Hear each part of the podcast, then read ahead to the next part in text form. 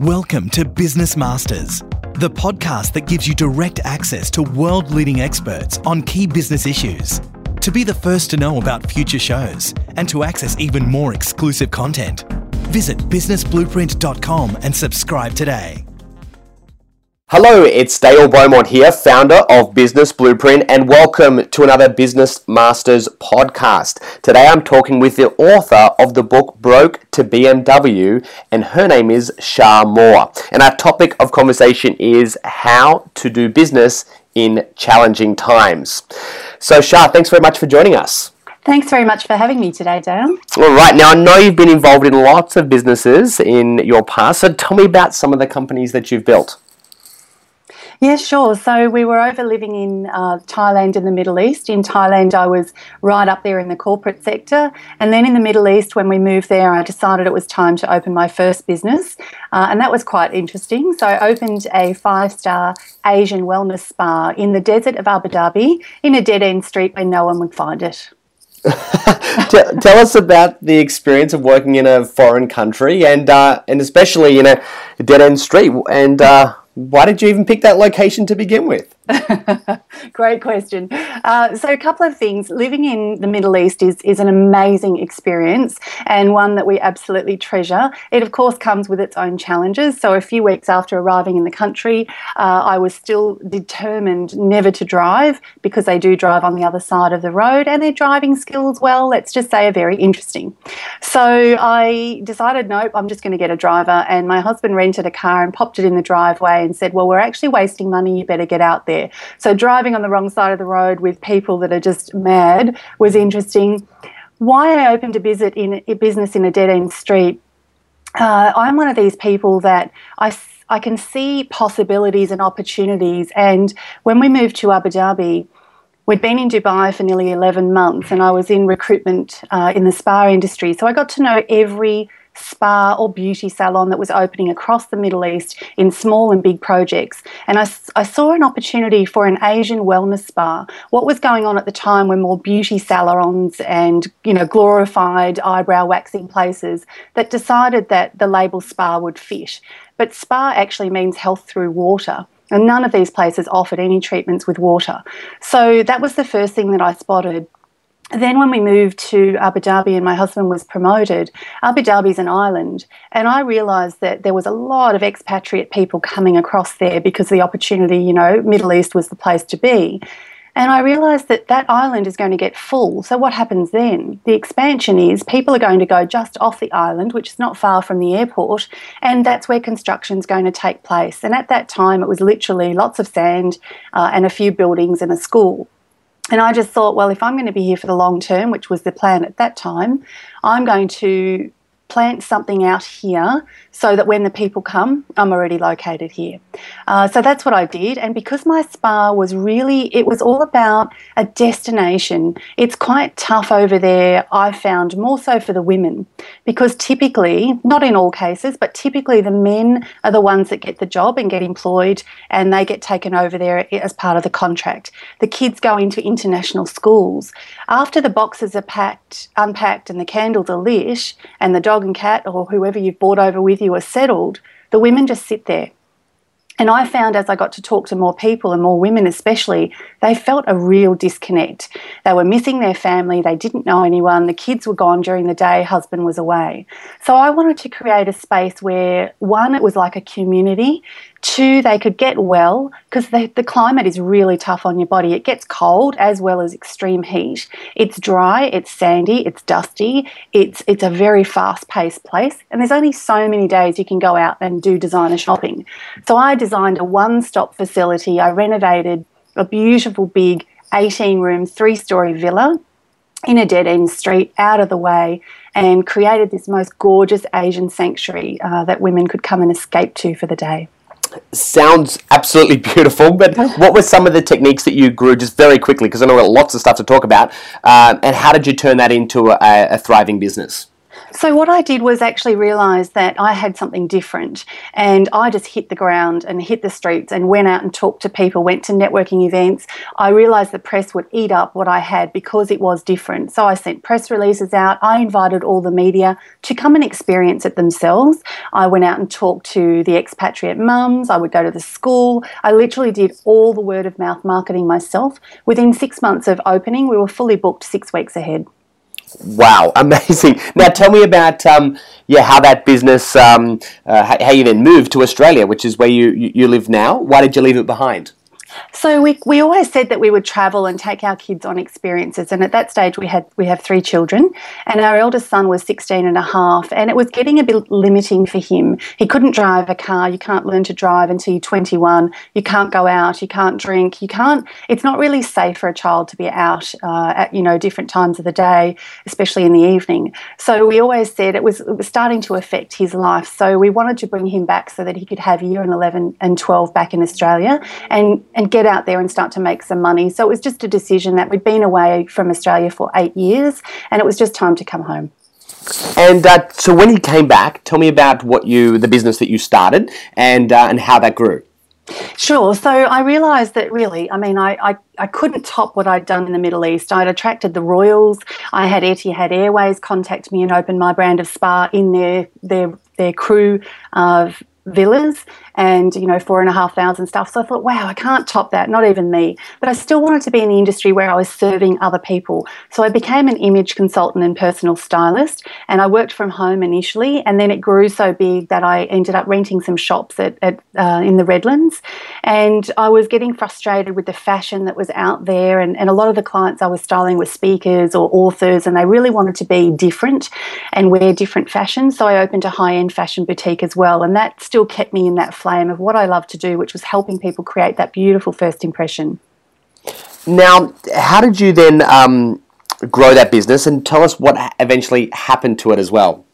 Yeah, sure. So how did I grow it? Well, that was really interesting because we're originally from Melbourne and Sydney, so I did not even know the name of the local dog when we moved into Brisbane. I knew no one. And I thought, wow, how can I style people? It's such a personal thing to let someone into your space and your underwear drawer. I need to get out there. And I just thought, right, I'm going to submerge myself into the local area. I went to every networking event. I did trade tables. I would go and support charity events. I was just everywhere. And I started to build a brand and a reputation up, and I got to know people, because at the end of the day, social media and all these things are absolutely wonderful, but at the end of the day, humans love belly-to-belly connection. They want to touch and hear and feel and see your emotion. That's how I grew the business. Again, no money spent on advertising. I just did it all through connections. And was it 2011 that there was a flood that happened? And tell us about what happened and what that did to your business. Yeah, sure. So, yeah, the rain basically fell. So my business was up and running, doing extremely well. We were doing on average of around $3,000 a day without really trying. I had a couple of my friends working in there, which was phenomenal. And I went to Melbourne and had a well-deserved holiday with my family down there. And the rain literally fell from early December, and it didn't stop until February. And, of course, the devastating Queensland floods came through in January. And even though my shop wasn't directly affected, we didn't have floodwaters gushing through, which some people think you need to have happened to be affected by a natural disaster. You don't. Because what happened was my shops were located in a beautiful village, and you couldn't get out of your car and walk into my shop without being drenched. And there was a number of things that happened at that time. If people think back and remember, it wasn't just the floods. It was a number of things. And unfortunately, people just went into lockdown mode and stopped spending. So, of course, fashion and styling are things that you cut back when things are tough. So I basically went from $3,000 a day to $20 a day if I was lucky. So I had to then go into damage control, because I'm a fighter. I don't give up easy. And I thought, okay, I'll get through this. I contacted my network. I contacted my clients. I put on nights. I couldn't afford the champagne, so I would put on the strawberries and they would bring the champagne. They would bring the clients. They'd have personal shopping experiences, which was great, but it wasn't enough. And unfortunately, week by week, month by month, I hang on for 6 months, 4 months longer than I probably should have in hindsight. And I then got the devastating phone call from the real estate agent saying, look, Shar, we've been really patient. As much as we understand you're trying to make this work, we need to kick you out. And that was a real turning point for me. So being someone that's always had a lot of success and someone that has a, you know, never say die attitude, what was it like to get that phone call? And, you know, did you feel like a failure? And what lessons did you learn when you came through the other side? Absolutely. Look, I think anybody in business, any business entrepreneur out there that invests their time, their heart, their soul, their energy, their creative ideas into anything and then sees it come to fruition, and then to have that business just literally be taken away through no fault of your own, it's like someone rips your heart out. I felt failure. I felt embarrassed, again, you know, with my family as well, being able to tell my children, who we've been able to provide for quite well over the years, that, you know, there's no more fabric softener. It's back to rice and pasta. It's, you know, sewing clothes up, not buying new ones. It was a matter of stripping everything bare. I should write a book, 101 Ways to Cook Rice and Pasta, because I have every recipe. It was really gut-wrenching. It was just soul-destroying as well. And to put on a brave face, and actually I still went out into the public, which a lot of people don't do. They actually hide, and they hide away, and that's the worst thing to do because your network starts to disconnect from you. So I would put the brave face on, and only a few people really knew what was going on because I wanted to soldier through it. So I guess the key thing is it can happen. Sometimes it can be through decisions you've made, and sometimes it's out of your control. But don't hide. Stand up, stand tall, stand proud, and find a way to get through it, and there are lots of ways. Now, this is the next most important thing that I want to talk about, because I know that there are people thinking of someone that had a business failure 10 years ago and they're still getting over it.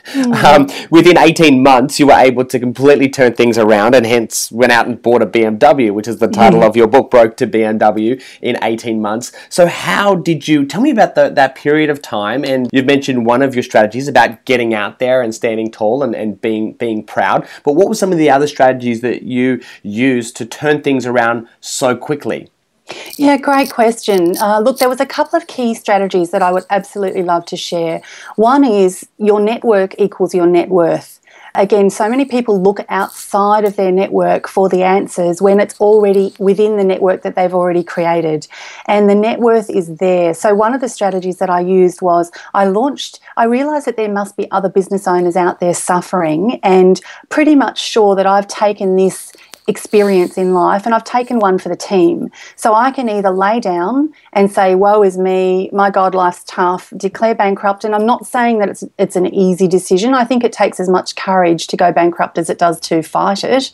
I just chose, because I'm opening my orphanage, just to have that integrity to pay everyone back, because again, it's not their fault, the supplier's fault that this happened. So I launched a business networking group because I realised there must be other business owners out there struggling. A lot of them work from home and they're solopreneurs. There's no one to share ideas with. So I launched a new group. I called my network. I said, this is what I'm looking at doing. Come and support if it's something that you need as well. And I launched that business on the 3rd of August, and I moved out of my shops and move my businesses home to my double garage on the 4th of August. So you can do it, even though you know what's coming the next day. They don't need to know that. It wasn't relevant at the time. But what I showed them was the strength to get up and keep going, and I formed this amazing community. That was one of the lessons. The other thing that I absolutely did, as I said before, is don't hide. But there are so many ways, like thinking outside of the box. I put on events, and then I would get sponsors on board who paid to be there. I would get the people along, and they then had access to those people. So that sponsorship funds actually funded a lot of the events that I wanted to put on to grow my business. It grew their business at the same time. So it was a perfect alliance, and it enabled me to do it because, remember, I had no money and I had debt. No one was going to rent rooms or anything to me at the time. Strategic partnerships was absolutely incredible. Finding other business owners who align directly with your avatar and that are on the journey of your avatar's journey before they come to you, and then who do you align with after you served your client? Who do you send them to? And I created a beautiful alliance with people before and after, and that meant the client was taken all the way through on their own personal journey, but the alliances were happy because we were giving and taking business from each other. I also looked at barter card. I looked at any way that I could shift the stock, because I had a boutique full of designer fashion, which I tell you was not cheap, and it was coming and being delivered by the literally the bus load, because with fashion boutiques, you pre-order stock seasons before, and once you commit to it and they make the stock for you, it's delivered, it's yours to pay whether you can sell it or not. So I was up at markets at 4 in the morning, I was selling a couple of shoes here, a couple of dresses here, a couple of belts there, but every day I would sell something. And I guess the number one thing that I did was I did not hide from the people I owed money to. And I've subsequently met a lot of people who avoided the phone calls and you know, it's the fear of, oh, gosh, what are they going to say? Every time a contractor or supplier that I owed money to would call, I would answer the phone. I then entered into negotiations and I said, I am going to pay you every last cent. I don't know how long it's going to take me, but I am going to pay you. Some weeks I'll give you $20, other weeks I might give you $400. It depends on what I've been able to sell for that week. But I promise you every week you'll have a deposit from me. If you can promise me you won't take any action against me, I will do this. And there was not one supplier who didn't agree to it, because a lot of companies, not just fashion boutiques but others, they did the midnight runner, never to be heard again, packed up and gone. And because I was so open with, I'm going to pay you, please help me, they could sense that I was going to. And they then entered into contracts, and I paid every last cent within the 18 months. Amazing. Wanted to ask, there are people listening to this that are maybe doing it tough, or and maybe in a set of circumstances or a change in their industry. Like, when you're in that moment, what should you do? Should you cut down on your expenses as much as you can, or should you instead spend money you don't have on marketing to try and attract new business? Do you kind of diversify and go into maybe other products or services that you can sell to make some extra money? What are some of the things that you should do if you're really doing it tough?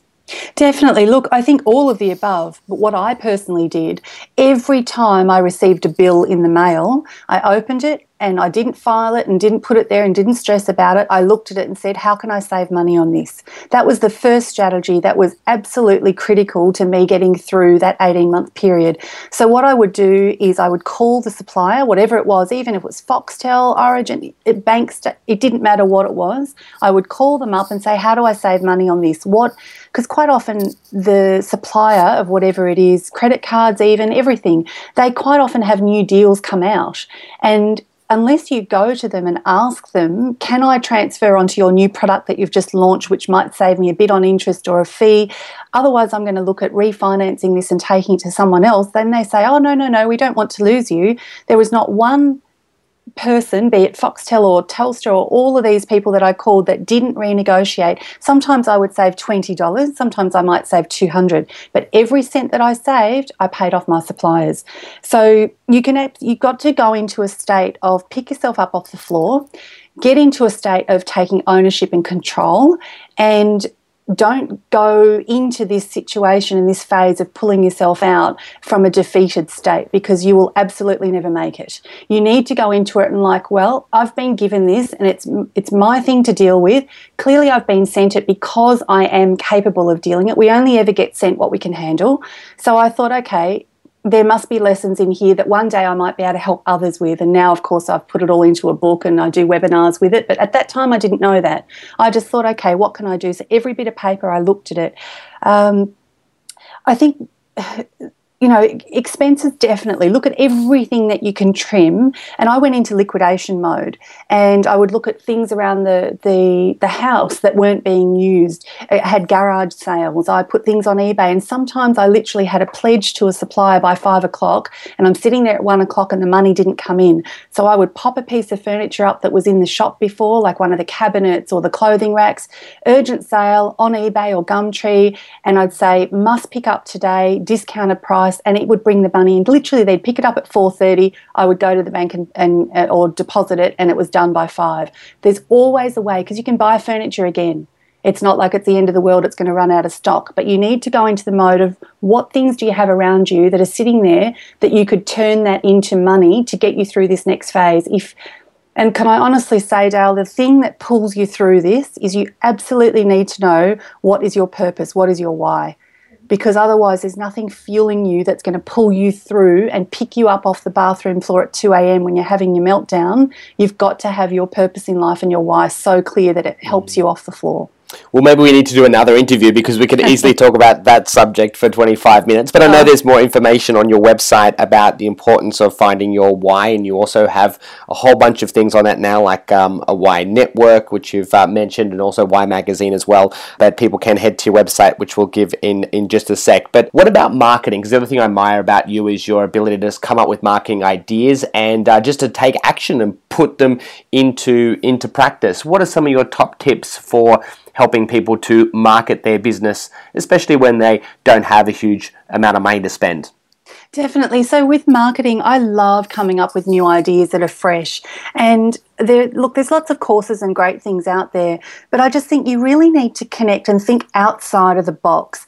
There's some marketing strategies that don't cost a lot of money. So, you know, there's one strategy that I recently taught to a client. He was trying to get his foot in the door with this company for so long. And I said, look, go to Rivers, buy yourself a pair of men's shoes, because the person he was trying to connect with was male. Buy yourself a pair of men's shoes around size 10 or 11. Send one shoe in a padded bag with a note that says, now I've got my foot in the door, when can we meet? He tried to get into his company for 6 months. Sometimes the traditional ways of email marketing and, you know, cold calling and all these sorts of things, yes, they do work and they can work, but sometimes you just need to go and remember that person is a human being. He's probably so sick of the traditional way of doing things that he's looking for a fresh approach. And he ended up getting the appointment. Not only that, he got the business. What marketing things could you do for your business that are so different? You know, things that I used to do is I used to strip the mannequins that I used to have in the front of my shop and strip them down naked if I had an overstock of clothing. And I would strip them naked and then put signs over their private parts saying, Shar won't dress me until you come in and buy clothes. And it just catches people's eyes. They drive past and go, oh my God, there's naked mannequins in the shop. What's going on? And then they'd come and read the sign, then come in, and I'd sell out of stock. It's just trying to go, remember you're dealing with human beings. We all get bored with the traditional ways of doing things. So just try and think of something different. If you're trying to get appointments with people and you can't get past the gatekeeper, send them a gorgeous tea bag and say, pour yourself a cuppa and read this letter. It could save your boss's job and yours, depending on what your product or service is. But again, just try and make it funny. I think people take life and business a little bit too serious. You're in business because it's something you're extremely passionate about and obviously very good at, and it's your genius zone. What could you do to make it fun for them as well? Fantastic. Well, we are going to start to wrap up now, but tell us briefly about your book, Broke to BMW. I'm guessing there's a lot more out-of-the-box ideas in there, both on mindset, but also practical strategies and marketing tips. Tell us a bit about it before we close. Yeah, sure. Look, the book is pretty much my whole journey. I've turned it into a 12-month workbook. Even though it took me 18 months, I did mess around for a bit. So I've really crammed it into 12 months. It's actually a workbook, so part of it is the story, and then it's part of it is actually exercises of what I did each month, and then a place for you to do the same. And I've just decided that I want to help as many business owners as I can. So I actually run a free webinar that goes with the book for 12 months. So it doesn't matter on what stage of the journey. If you're joining now, we're nearly at month 4 of the journey. You'll be sent all the previous recordings as well, so you can catch up. But it's literally just to get people on track. It's not something you can fix overnight. It is going to take the 12 months, but if you commit to doing the journey, we've got a closed Facebook group which is extremely supportive. We know that we can help you pull out, and the key is the light at the end of the tunnel is not another train. Great, fantastic way to close. And even though you're based in Brisbane, Australia, you have people, I'm guessing, that have read your book and that attend your webinars from all around the world, is that right? I do. I've got about nearly 400 people on the webinar from all over the world, smaller percentage in America and the UK, New Zealand and Asia and Middle East, and a lot obviously based here in Australia. It doesn't matter where you are. It's a webinar. It's pre-recorded. You can listen to it live, or you can listen to it when it takes your fancy. But at the end of the day, I just want to support as many people as I can, because I know what it's like to go through the journey, and it is possible to come out the other side. All right, we're out of time, but before we go, I just want to make sure that people have your website if they want to get in touch or to get a copy of your book or attend one of your webinars. So the website address is sharmoore.com.au. That's sharmoore.com.au, sharmoore.com.au, and that's where you can find more information. It's been an absolute pleasure chatting, Shar. Thanks so much. Thank you so much, Dale, for your time. All right, we're going to wrap up now. This has been another Business Masters podcast. For more information about our business and also to download more great interviews just like this, head to our website, businessblueprint.com. We'll see you there, and we'll chat to you again next time. Bye for now. Thanks for listening to another Business Masters podcast. To access more great content or to download your free business plan template, visit businessblueprint.com.